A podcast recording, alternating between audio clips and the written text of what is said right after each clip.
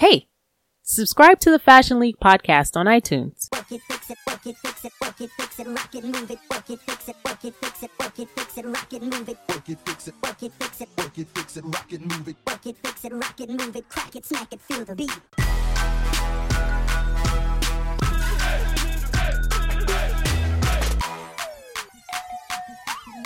So, last Thursday, American luxury brand Coach held a huge bash in celebration of their 75th anniversary.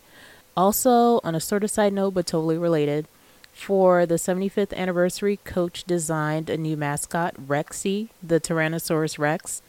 Rexy is on a lot of the Coach knitwear and handbags and accessories, but there's this really cute little coin case, Tricky, the Triceratops. I featured it in the Fashion League gift guide earlier this month. It's only 90 bucks. Anyway, so right after Coach's pre-fall 17 show at Pier 94, the runway show area opened up into the after party in a very Alexander Wang manner.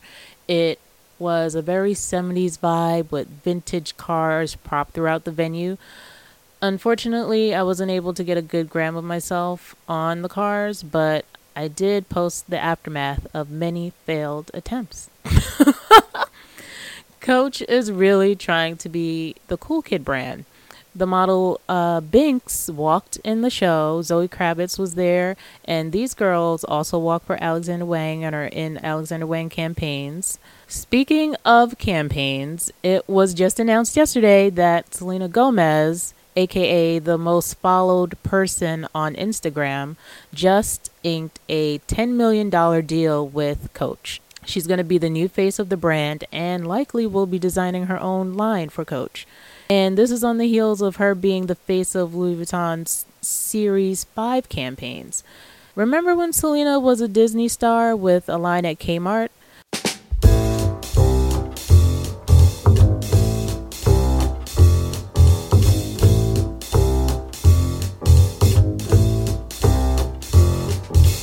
Hi, Sabrina. Hi! So great to be here in my office on a Saturday. Time of my life with Michaela. You love being with me, though. I do. What I really love is your red lip. Thank you. You're welcome.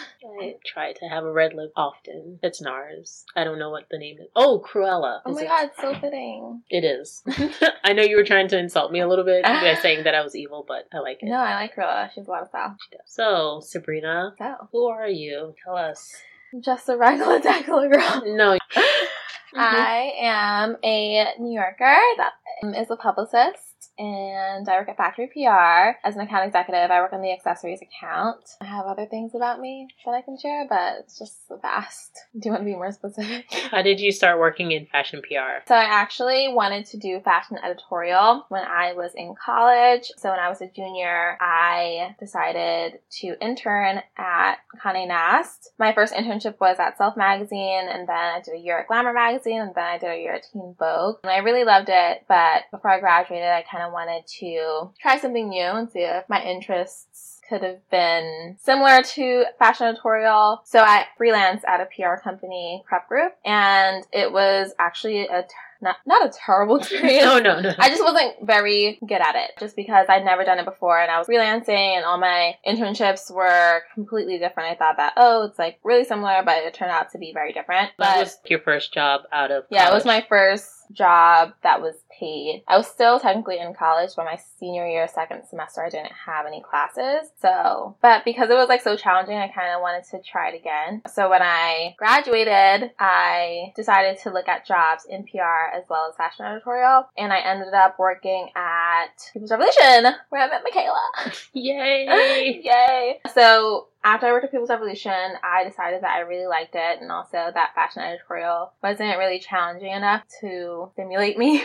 So I continued on in that career path and fast forward a few years, I'm here. So, with your experience working at Glamour, Self, and Teen Vogue with recent news that Teen Vogue is now a quarterly publication. Mhm, And Self is no longer publishing. Self was initially partnering or joined with the publishing group of Glamour, Mhm. and now their last print publication for Self will be in February. Mhm. What do you think about this changing landscape for fashion publishing? I think it's definitely sad. I grew up reading magazines. I love doing that. I mean, but to think of nowadays, I don't even read magazines. So I kind of understand why it's going more digital and why magazines are going out of print because everything is so much more accessible and you don't have to pay $5 or whatever, subscribe to a yearly magazine to get the information. It is really just sad just because I was on those teams and I've seen some people that I've worked with. I know that those people don't have jobs anymore and that the jobs in that field are, the opportunities are just decreasing. So when I think about it like that, it definitely is just heartbreaking. But because we are becoming a more social media focused world, the possibilities are endless. Print was so limiting in general. There's only so many print publications, but there can be an infinite amount of online outlets, an infinite amount of bloggers. People just have to take what they're good at and try to learn new skills and shift their focus. Hearst recently announced that they're doing virtual reality. They have a team of people who are solely working on, I want to say new media, but people associate new media with all these social media platforms. And I feel like Hearst is looking at something that's a little more innovative and beyond social media platforms. What do you think is the next thing for publishing, but old media platforms like Hearst, Condé Nast, Time Inc? What should they be looking towards, or what is something you are looking into for your clients? It's hard to say what the next new big thing is going to be. I think social media obviously is. It's hard because the new things that are coming out, like Snapchat, it's hard to monitor. Younger people, they get more satisfaction in the things that are quick and easy and are here for one second but then disappear. So from a PR standpoint, it is even more challenging for us to do our jobs because print publications, I know 2,000 people a month read Esquire magazine. I know that Nylon, they have a specific target. So when I'm trying to place brands into magazines, I have those statistics to work from and I can say, okay, well, these are the type of people that do this and this is what your brand needs to focus on. But the new media,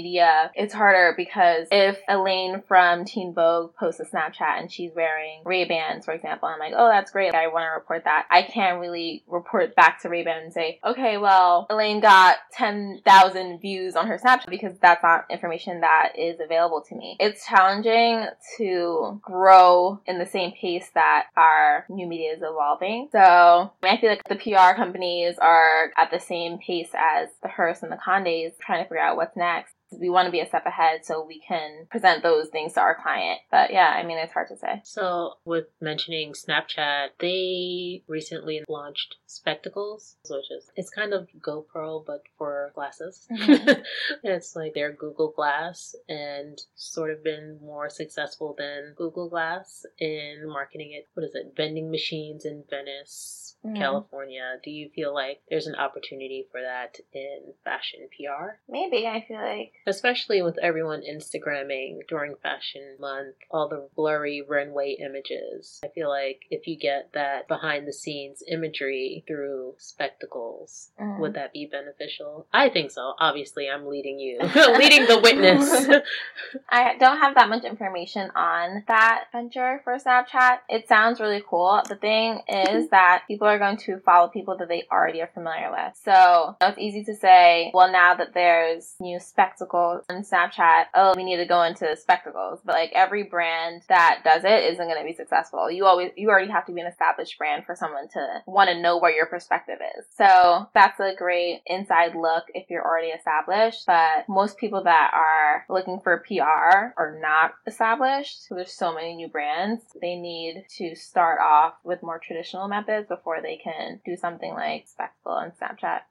Did you hear about the guy that was posing as a stylist for all these publications? Yeah, it was on Daily Promo. What was that about? How are you Oh guys? my god. is PR dealing with People, this? I okay, was- I did. They haven't contacted us here, Mhm. but it's happened. Like people do this. Like this is people's job.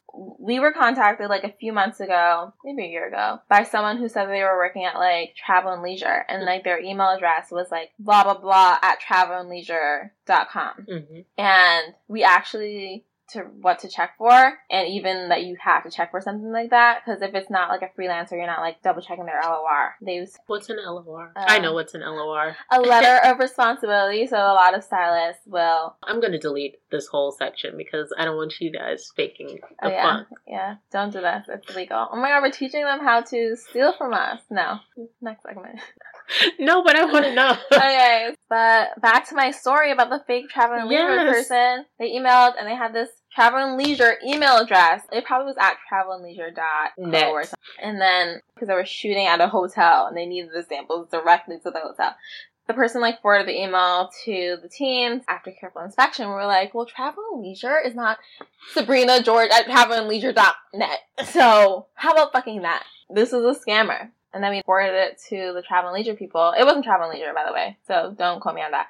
But we forwarded it to the travel and leisure people. like it was that. something along the lines of like a travel and leisure publication. But we forwarded it to the people at the publication, and they were like, "That was not us, honey." But how do you even protect yourself against? You just have to be careful. You have. It's easy to overlook an email address. When my when I send an email, Sabrina George comes out, not Sabrina at Factory PR. If it's someone that is saying I work at Travel and Leisure, like it's not something that you're trying to dot your I's and cross your T's to. Especially if you're a new person and you don't know who the Travel and Leisure team is. I can be like, well, that's not Katie. Katie all the sample requests. Yeah, it's crazy. This was an experiment. I just upside down my Coffee, coffee collar. coffee collar. You didn't know that was called a coffee collar because you just that's not a coffee collar. what is it called? It's a sleeve. A coffee sleeve. Mm-hmm. This is a coffee collar because it goes around the neck of the coffee. It's a coffee collar. It's a sleeve. Where's his other arm? Okay, we'll have that one. No, I win. Um, I'm correct. Next. Oh, look what fucking comes up when I Google coffee sleeve. Your terminology from West Bullfuck of wherever you came from. what do fashion people work on in December? It's December 3rd today, Saturday. What are we doing? right now, close out anything for the holiday season. You're not doing anything.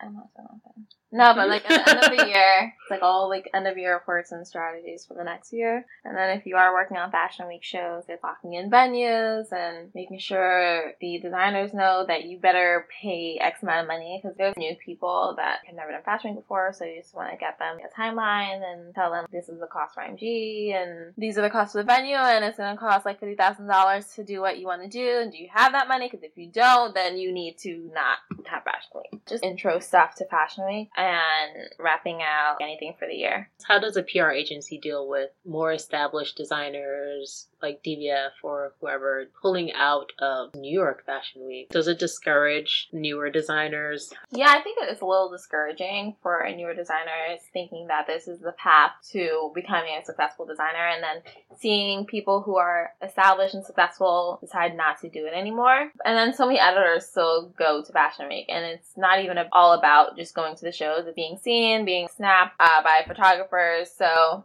I think these major brands are deciding not to do it. I think it's still going to be So important. Fashion Week essentially is just taking on a different Yeah, I mean, it's definitely taking on a new light, but for new designers, you want to get in front of the people who are still going, and a lot of bloggers are going. There's new designers coming in and new editors coming in and new attendees coming in. Even if DVF isn't showing anymore, Vogue is still going to come to the shows, Glamour's still coming to the shows, and these bloggers who are the new media are going to be there, so it's still important. Speaking of blogging, you can talk about it or not talk about it. It's a little controversial, but there was this article on Vogue.com where they were saying that bloggers were one of the words pathetic. and just the whole changing the ecosystem for fashion publishing. And they wrote a little blog entry on Vogue.com Mhm. about how they experienced bloggers in, during Milan Fashion Week. I totally understand the perspective of the editor, and I totally understand the perspective of the blogger. I am neither of those. so I personally am not benefiting from designers sending me clothes and the like. Uh, I'm never going to be sitting front row at a show. So I don't feel personally offended that a blogger takes like priority or that it's important for bloggers to get photographed because not only the bloggers are getting photographed, it is a lot of the editors who are going out to Fashion Week for more than the shows. Editors, I feel like the older ones are the people who are more embedded in our industry. Don't be an ageist, okay? you said the older ones. The older in terms of the length of time they've been working in experienced. the more experienced. There are people that don't care about being photographed, but I think a lot of people do. I think that for an editor, Prada? I've been trying to look at your son. Your, no. Mm, Okay, picking go ahead. glasses. Yes. But if you look at a lot of the established editors nowadays, they have such huge Instagram followings. Why is that though? I love following editors. I follow more editors on Instagram than I do celebrities. Why though? because they have so much more personality and they have like their own fashion sense and i feel like celebrities are so they have stylists and then also their personalities don't really shine through in their They social can't. media because yeah they can't really be who they are and I- then they'll be pigeonholed and right and also because a lot of celebrities don't even manage their own instagram account so you don't even see their authentic selves Michaela said Beyonce. No, I didn't. I just want to throw that out there that I love Beyonce, and I think Beyonce's Instagram is a little underwhelming. I feel like social media is a way to have access to someone's life. Beyonce's Instagram doesn't really show me about her Stop talking about Beyonce You brought I have to Beyonce up. this whole thing. Yeah, you brought Beyonce. Uh, I love you, Beyonce.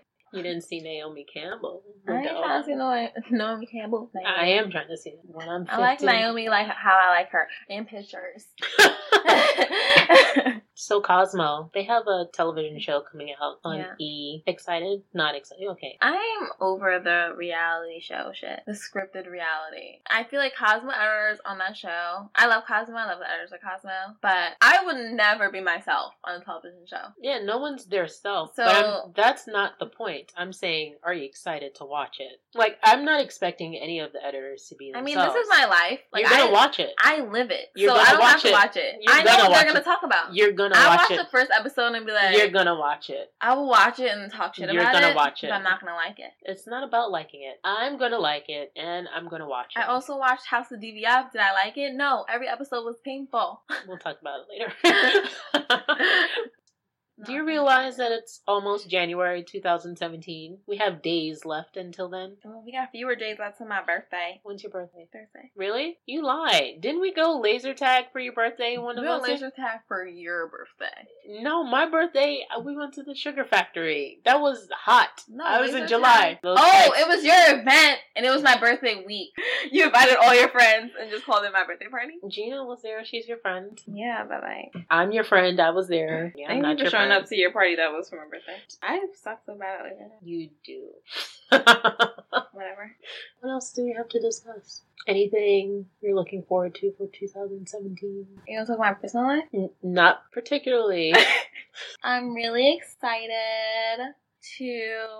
Have new that. designers for DKNY. Well, they've been around. I honestly No, like. I said new, new. Just they are not there anymore. Wait, wait, what are you talking about? Maxwell and Chow, they're gone. What the fuck? I love announcing things. Oh, so like the last podcast, I got to tell Chris that Teen Vogue was quarterly because he was in the Philippines or whatever, and now I'm mm. telling you that there are new designers at DKNY because That was short lived as fuck. Yeah, Damn. That was beautiful. I love announcing shit. I'm so knowledgeable or whatever. You are. Thanks. Shit. All right, what else do you care about? Tell me. I care about Kanye's breakdown. I care about Kanye? Kanye. I want to talk about Kanye because I had an argument with my friend Stephen Magrill. You slut. I don't know who that is. Disclaimer. Did you enjoy the Life of Pablo album or not? Yeah, I, I really enjoyed it. Like it was comparable to any good, great albums, or it was just like regular I feel album? like 808 Heartbreak was my number one. Cause you never been heartbroken. You're married as fuck, so like you don't relate to this shit. Us single people are over here struggling to find some uh, love. Pause, delete. I can't be a part of this. What did you study in school? Where did you go to school? I went to Hunter College. I originally was a math major. And Why were you a math major? I was good at it. I was fucking genius, but it was boring as fuck too. It was so fucking boring. I could not. Everyone around me just so dull. Like four semesters of math, I was just like, I fucking can't deal with this shit anymore. And the teachers were so smart that they did not know how to teach anything. It's like explaining to someone how to breathe. Like you can't do it because you just automatically know how to do it. And that's what it felt like being in math class. So I was like, this is boring So anyway. And you changed too. So I decided not to become a math professor. Well, my second career choice was TRL host, but since that ended, no. it's like fine. But after it ended, I was like, fuck it. I guess I'll just stick to what I'm good at, math. Then I went back to entertainment fashion. So was that your major? Uh, your my major was media studies. media studies hmm at Hunter College. Yeah, it was a poor choice. And you, Uh, it was a poor choice. It was a good choice if I wanted to be a math professor because their education program is really good. Mhm. But I should have just studied English. I feel like that's more. I use that more. That's what everyone studies in fashion. I feel like you're either English, fine arts, something, yeah, something, I history. that. But I didn't go into college with the mindset that I would do that, or else I would have gone to a school that was known for that. Or There's a theme in my podcast. You're the third person to mention this. I went to college and did something else. yeah, that's You know like what? life though. I feel like a lot of people are like that. Unless your career is like finance, then My you career probably was fine. Well, that's another issue. That's another issue. a lot of people they ended up doing a different career than what their major was. And majors are so general anyway that who cares? Like, what are the what is what the fuck is media studies? that means you're gonna be a PR person. That's what you're gonna be well, do. like, what does it really? What does it really mean exactly? what part? Easiest major. Don't drop out of school if you're. Do not drop out of school. And if you you still need the paper to get a job. if you feel like you want to drop out, Just just, do media studies. Just do media studies. good. That's good advice. Undergrad is about gaining the ability to learn. Undergrad is about learning what your limit is in drinking. I didn't drink until I was about to graduate. And look at you. You have to go get your master's. go to graduate school if your career requires you to go to graduate school. If you don't want to worry about life for another two years, go to grad school and you have money to blow. For the next two If your parents already provided you with four years of undergrad living, then do not ask them for an additional two. ask it. If they got it, take it. Shit. I would go to school for the rest of my life if my parents were like, as long as you're in school, we're going to support you. I feel like immigrants' parents don't play that. They're like, "What is your goal? What you're That's going to work in I personally didn't go to grad school. My mom to this day be like, here are some other career opportunities for you. I'm like, if you bring this to me one more time, and she'll bring it to me one more time and be like, okay, thank you. The passion is not a career to career career. But I mean, I feel you. I just went to the gym, did a class, best class ever. what class are you taking? That class, it's called Best Butt Ever. Really? Hmm. Every Sunday, Equinox Highline. It's working. You want to see? Mm-mm. Okay. if it was working, I would have saw it when I came in. it's not like next level yet. I just started. How long have you been doing it? This I- Equinox best butt ever. I've done it three times. You want to show me your three day booty? First of all, I go to the gym and I work on my glutes. but you've only day. been doing this. You should have seen them before. Stop. Sit down. so you know what I remember about you with your little booty? I don't don't ever remember the good things about me. Disrespectful. You know what? Say it. I don't care. I'm proud of that moment. I was fucking tired. It was late. I was looking for a fucking manicure. It was fucking cold. oh my And I walked into a pole and I had a knot on my fucking head. That's what I fucking remember. So I swear to God, I haven't laughed about this situation in like two years. Just two. Two? When was the last time? Two years ago. When? When I told the last person about. Listen, I was just When I going you over. telling people the story when I'm not present. That's fucked up. I was just going over like Sabrina. Last time I talked about this, I didn't even laugh. I swear to God, I didn't laugh. But when I was coming into this building, I couldn't move my body. I was laughing so hard. What's one of the greater moments? Listen. Definitely one of the highlights of my life. We were sure. working. What time was it? Maybe 2.30, 3 o'clock. And we were like, we're gonna go to the 24 hour manicure salon. Did we even get manicures that we did get manicure. We, And they fucked up my gel manicure. you didn't get a gel. You got a regular polish. No, she thought it was a regular polish and it was a gel. It never dried. Sabrina, we were walking, delirious, two o'clock in the morning. 3 o'clock. Give me some. Give me some. We left work. It was three o'clock in the morning. I lived in Delaware. You were ridiculous. it was freezing. we got off at the wrong stop. What was this February Fashion Week? Oh my word. So anyway, we're walking and Sabrina walks into a pole. and it makes the most audible sound I've ever heard in my life. It's like a cartoon sound. Boing. and someone stopped in the street. And someone stops in the street and asks if something is wrong with me.